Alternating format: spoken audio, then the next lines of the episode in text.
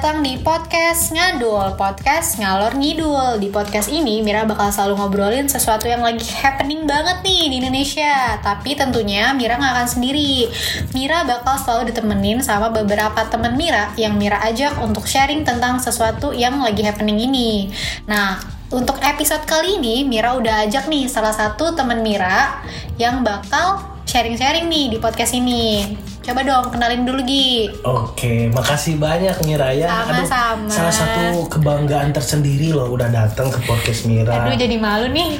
Selama Egi hidup 21 tahun ini, ini mungkin salah satu prestasi. Wah. yang sangat Egi syukuri lah gitu ya. Alhamdulillah. Dan mungkin mudah-mudahan ya selama kita ngobrol nanti menarik sih buat teman-teman yang dengerin obrolan kita. gitu. Amin. Emang mau ngobrolin apa Mir kira-kira nih? Tapi sebelum kita masuk Hmm. ke situ, boleh dong Mira tahu dulu Egi lagi sibuk apa sih sekarang?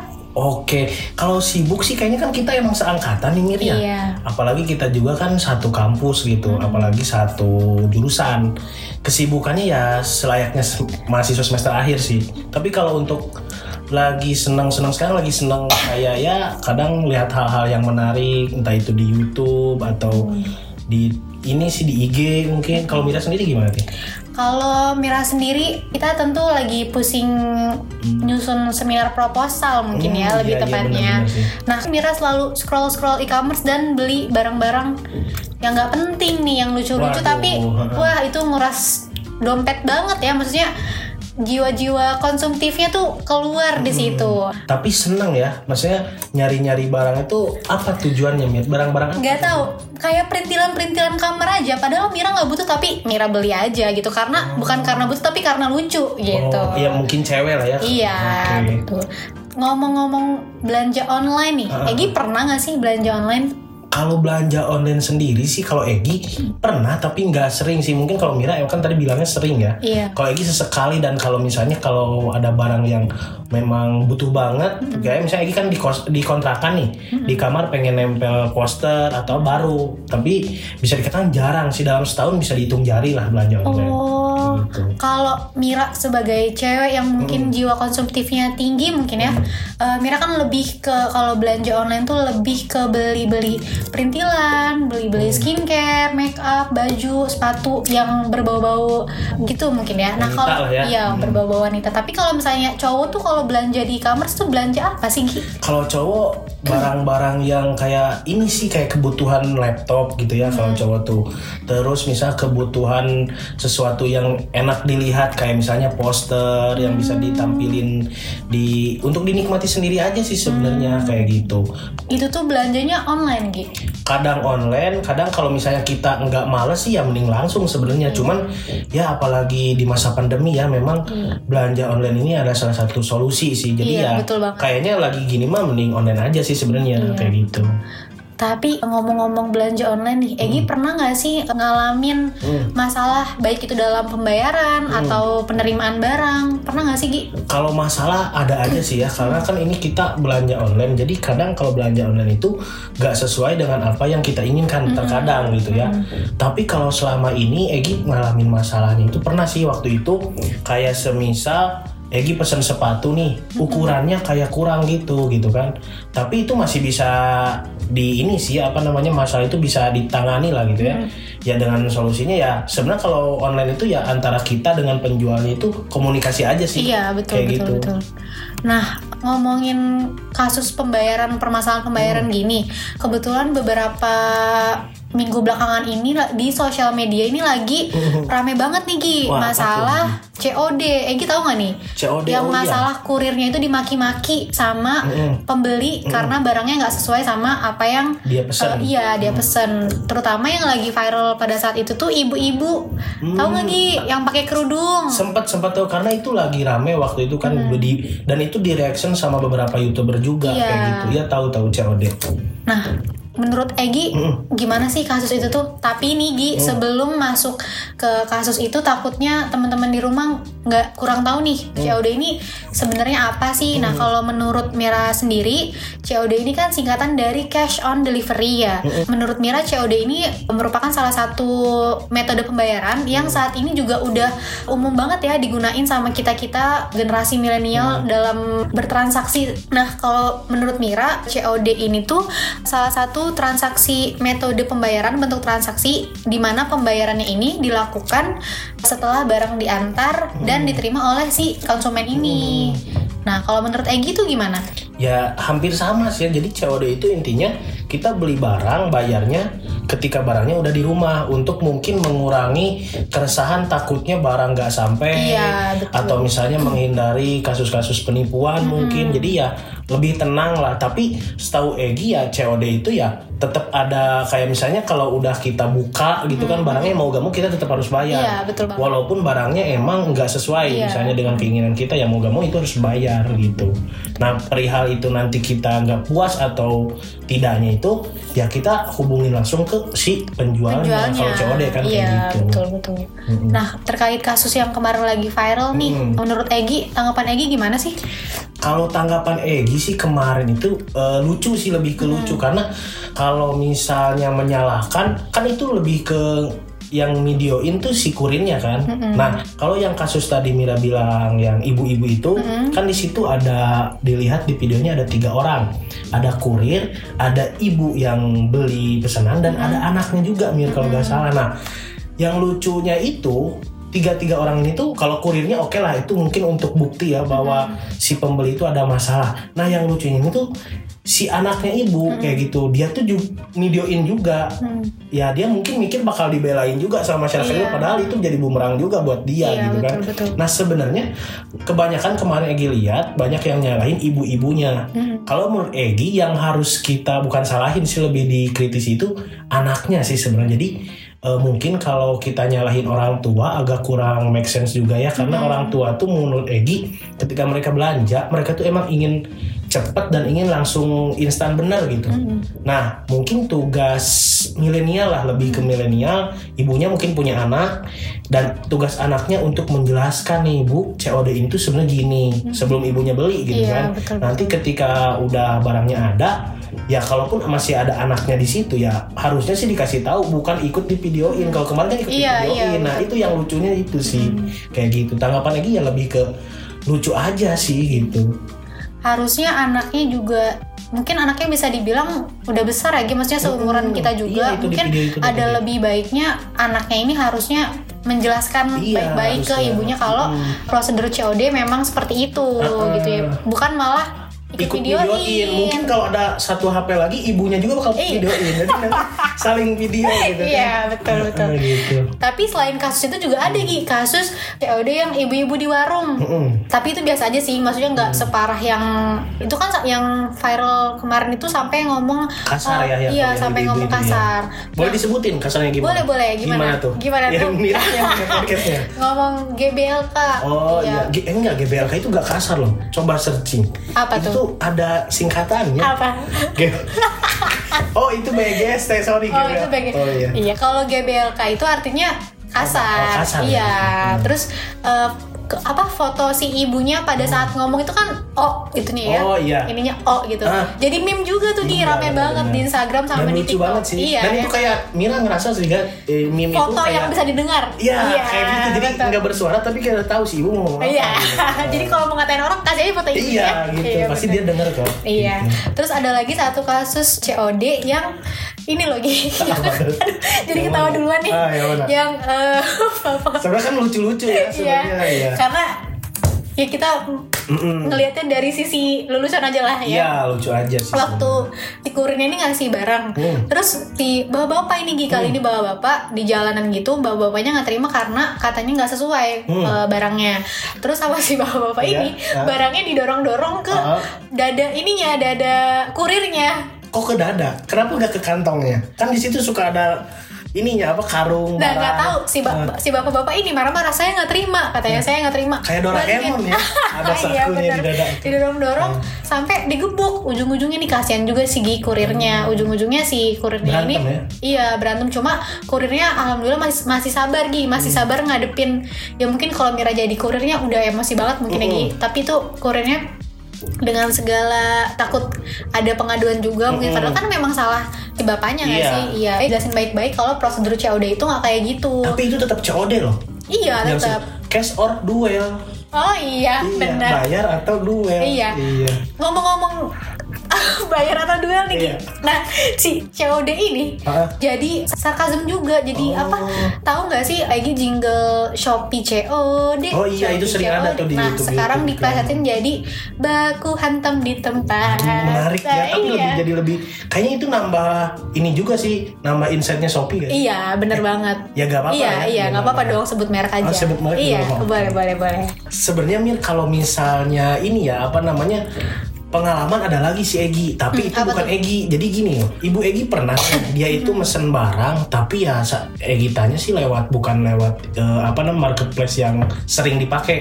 Itu lebih ke dari media sosial dari Facebook. Hmm, nah mama Egi itu mesen sepatu dia itu mesen sepatunya sebelum lebaran. Hmm. dia tuh pengen pakai sepatu itu pas lebaran lah ya. Dia mesennya pas puasa. Nah selama itu barang itu gak disam apa namanya belum bayar karena kan COD nah tapi gak sampai-sampai.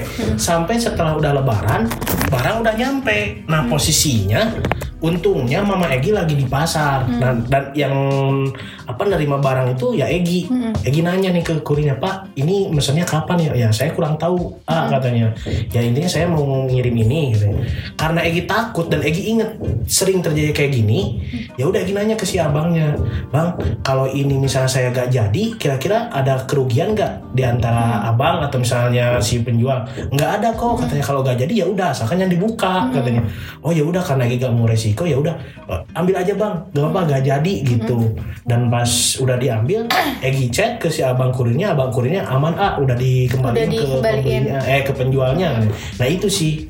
Egi gak, gak Egi gak tahu ya apa yang terjadi kalau misalnya itu yang nerima Ibu Egi. Takutnya Ibu Egi Iya, langsung buka betul, aja betul. gitu. Nah setelah itu terjadi Egi langsung ngobrol ke Ibu Egi, mah sebaiknya kalau next gitu kalau bisa tuh jual beli mending langsung aja. Iya. Kalau apalagi yang berhubungan dengan ukuran kayak gitu.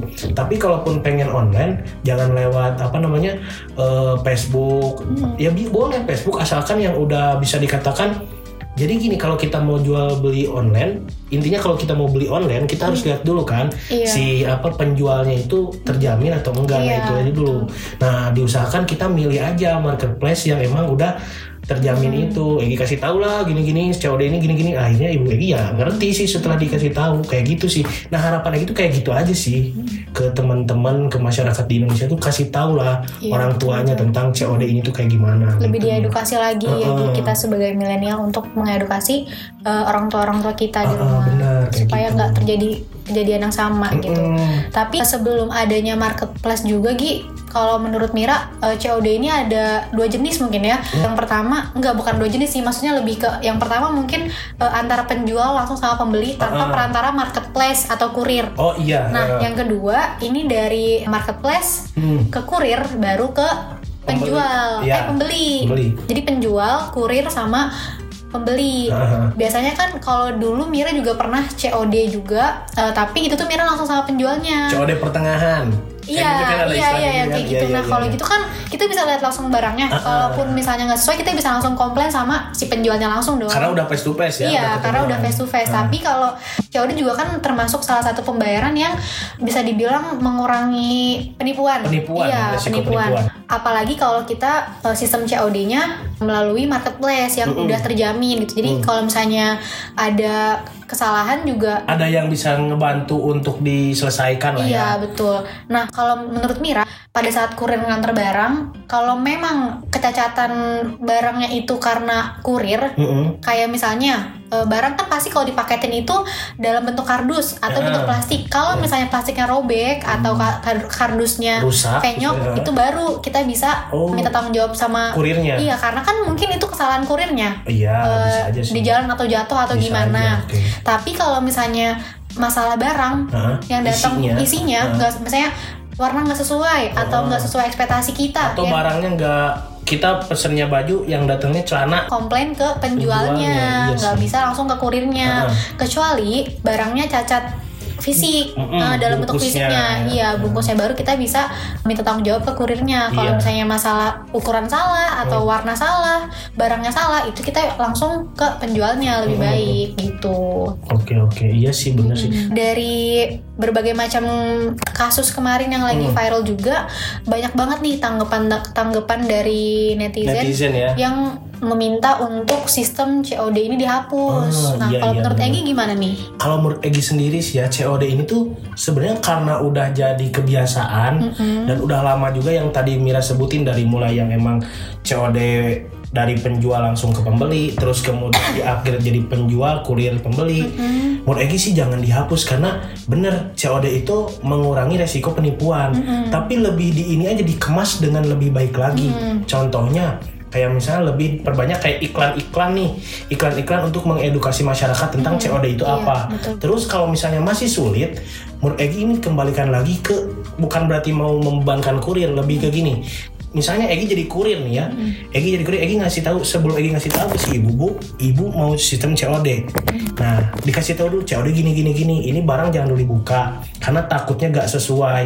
Kalau misalnya udah di ibu eh, mau gak mau saya harus dapat uangnya. Ibu harus bayar itu. Jadi ya intinya ibu udah ngasih duit barang baru dikasihin. Kayak Iya, gitu mending. Jadi diedukasi dulu sama kurirnya. Iya betul. kayak gitu. Jadi ya gimana caranya dengan kemampuan si kurir ngasih pengertian ya intinya gimana caranya si pembeli itu nyaman dan juga ngerti gitu. Itu sih. Jadi lebih di pengemasan. Kalau dihapus sih menurut Egi sayang juga ya. Apalagi di masa Iya. pandemi kayak gini Iya, ya. betul, betul. jadi ya COD itu sangat membantu menurut Egi gitu. Ya tinggal gimana caranya mengemas gitu. Iya. dan itu mungkin ya Egi kurang tahu ya yang mengatur sistem COD itu pem- apakah pemerintah atau sebagian besar masyarakat yang wewenang di situ. Iya. terlepas dari itu intinya pengemasan COD ini lebih dirapihin aja gitu. Iya, kayak gitu sih. Jangan dihapus kalau menurut Egi gitu. Kalau menurut Mira Kalau menurut Mira juga nggak dihapus sih karena COD ini menurut Mira udah ada dari zaman dulu ya nggak sih? Mm, Gi? dari kita Iya dari kita, SMP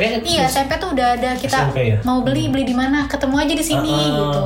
Itu juga salah satu. handphone sering tuh dulu tuh. Iya Ah. betul, itu juga menurut Mira salah satu upaya untuk mengurangi penipuan, Penipuan, iya ya. resiko penipuan. Menurut Mira juga sama kayak Egi tadi, masyarakatnya masih perlu banyak diedukasi lagi mengenai mana sih sistem COD yang baik dan benar itu. Karena menurut Mira dengan sistem COD ini justru merupakan salah satu sistem pembayaran yang bisa dibilang paling aman lah dan Hmm. resiko resiko kecil untuk pembeli mengalami Penipuan ya, iya kan? penipuan tapi memang butuh edukasi lagi Cuma ini sih Mir, menurut Egi ya. Jadi yang mengedukasi itu nggak hanya peran pemerintah juga atau Iya, peran yang iya. dari e-commerce itu bukan, bukan hanya itu maksudnya. Iya. Ya itu peran mereka juga, tapi yang paling penting peran orang-orang terdekat. Iya. Misalnya nih kan ini kebanyakannya yang kasus ini orang tua nih. Hmm. Mereka pasti dong punya anak. Ya mungkin terlepas punya anak atau enggak, adalah orang terdekat yang mengerti tentang COD itu. Nah peran-peran orang terdekat inilah yang udah ngerti, tolong dong dikasih tahu. Iya betul. bukan ikut-ikutan udah udah tahu dia tuh tapi ikut-ikutan malah ya kayak yang tadi contohnya Iya, betul, ikut betul. ngejoin malah ikut ngompor-ngomporin gitu kan Karena kalau menurut Mira kalau misalnya terus-terusan gini ya kita nggak akan melek sama teknologi dong, Betul, kayak nggak akan gitu. siap sama perubahan-perubahan yang mungkin nanti bakal lebih lebih upgrade lagi kan iya teknologi betul, dan digital itu betul banget. takutnya ya apa namanya tidak bisa beradaptasi kan Mm-mm. apalagi masa pandemi seperti ini sih Dan dari sisi penjualnya juga Gi, ada nih Mira kutip dari detik.com hmm apa tuh di ini katanya gini Hmm. COD bisa dipertahankan asal ada kekuatan hukum bagi seller dan kurir karena Hmm. selama ini yang menjadi masalah ada di pembeli yang seenaknya klik order Hmm. tapi mengembalikan paket seenaknya dengan alasan gak jelas Hmm. tidak order lah tidak sesuai lah tidak mau terima paket dan sebagainya Hmm. harusnya pembeli asal-asalan bisa langsung dilaporkan ke pihak yang berwajib hmm iya bener yang tadi kan Hmm, karena katanya kalau misalnya kita juga sebagai marketplace atau sebagai penjual bisa Hmm. nge-suspend pembeli yang memang dikit-dikit komplain bukan arti dalam dikit-dikit komplain ini Kalau komplain boleh asalkan masuk iya akal lah ya. iya ternyata si pembelinya juga bisa disuspend sama kita Iya. sebagai marketplace Ah, gitu iya benar-benar. Ya jadi nggak hanya apa namanya yang di sini yang diberatkan bukan hanya penjual dan kurir, tapi pembeli juga harus kan. Lebih dimasuk berarti itu dimasukin ke diatur oleh pemerintah berarti ya. Iya. Disarankan diatur oleh pemerintah. dan sudah ada juga nih Gi undang-undangnya Oh, memang ada ya? Oh, iya ada. kalau nggak salah oh ini nih ada nih ada sudah ada beberapa regulasi tentang e-commerce. Ada PP nomor 80 tahun 2019 tentang perdagangan melalui sistem elektronik dan ada juga Permendak nomor 50 tahun 2020 tentang ketentuan perizinan usaha periklanan pembinaan dan pengawasan pelaku usaha dalam perdagangan melalui sistem elektronik. Hmm, jadi berarti sistem COD ini juga udah ada di baru 2020 tapi kan tadi Iya. baru-baru ini sih. Seru banget nih Gi topik Banget. kali ini. Aduh, jadi gimana nih Gi kesimpulannya? Kesimpulannya sih ya menurut Egi berhati-hatilah dalam jual beli online ya. Jadi lebih intinya harus lebih bijak lah. Baik itu orang tua, apalagi kita kaum milenial dan ya tugas kita juga gitu ya sebagai kaum milenial eh, apa namanya memberikan pengertian kepada orang tua kita, orang-orang terdekat tentang sistem jual beli online gitu. Dan juga jangan lupa sebelum kita order kita baca dulu nih Bro, ah, syarat dan ketentuannya, Oh, description dulu. boxnya, eh, bagaimana prosedur COD-nya, seperti itu agar nanti ketika barang sampai nggak terjadi hal-hal yang seperti yang udah-udah lagi kayak yang kemarin gitu. Lebih ke diedukasi aja mungkin ya Gi. betul betul. Betul-betul oke deh. Makasih banyak ya Gi Egi, sharingnya. Aduh. Egi jadi banyak ngomong nih di sini ngomongin Emang COD. seru sih kalau ngobrol sama Mira itu. Aduh, makasih Jangan banyak. gitu dong. Oke deh. Semoga teman-teman yang dengar juga tak bisa dapat apa yang kita omongin ya. Semoga bermanfaat. Dan mudah-mudahan teman-teman juga eh, tidak bosan lah dengerin podcast Mira gitu ya. Iya, amin. Oke deh teman-teman, segitu aja untuk episode kali ini. Jangan lupa tungguin juga podcast selanjutnya di podcast Ngadul. Yeay!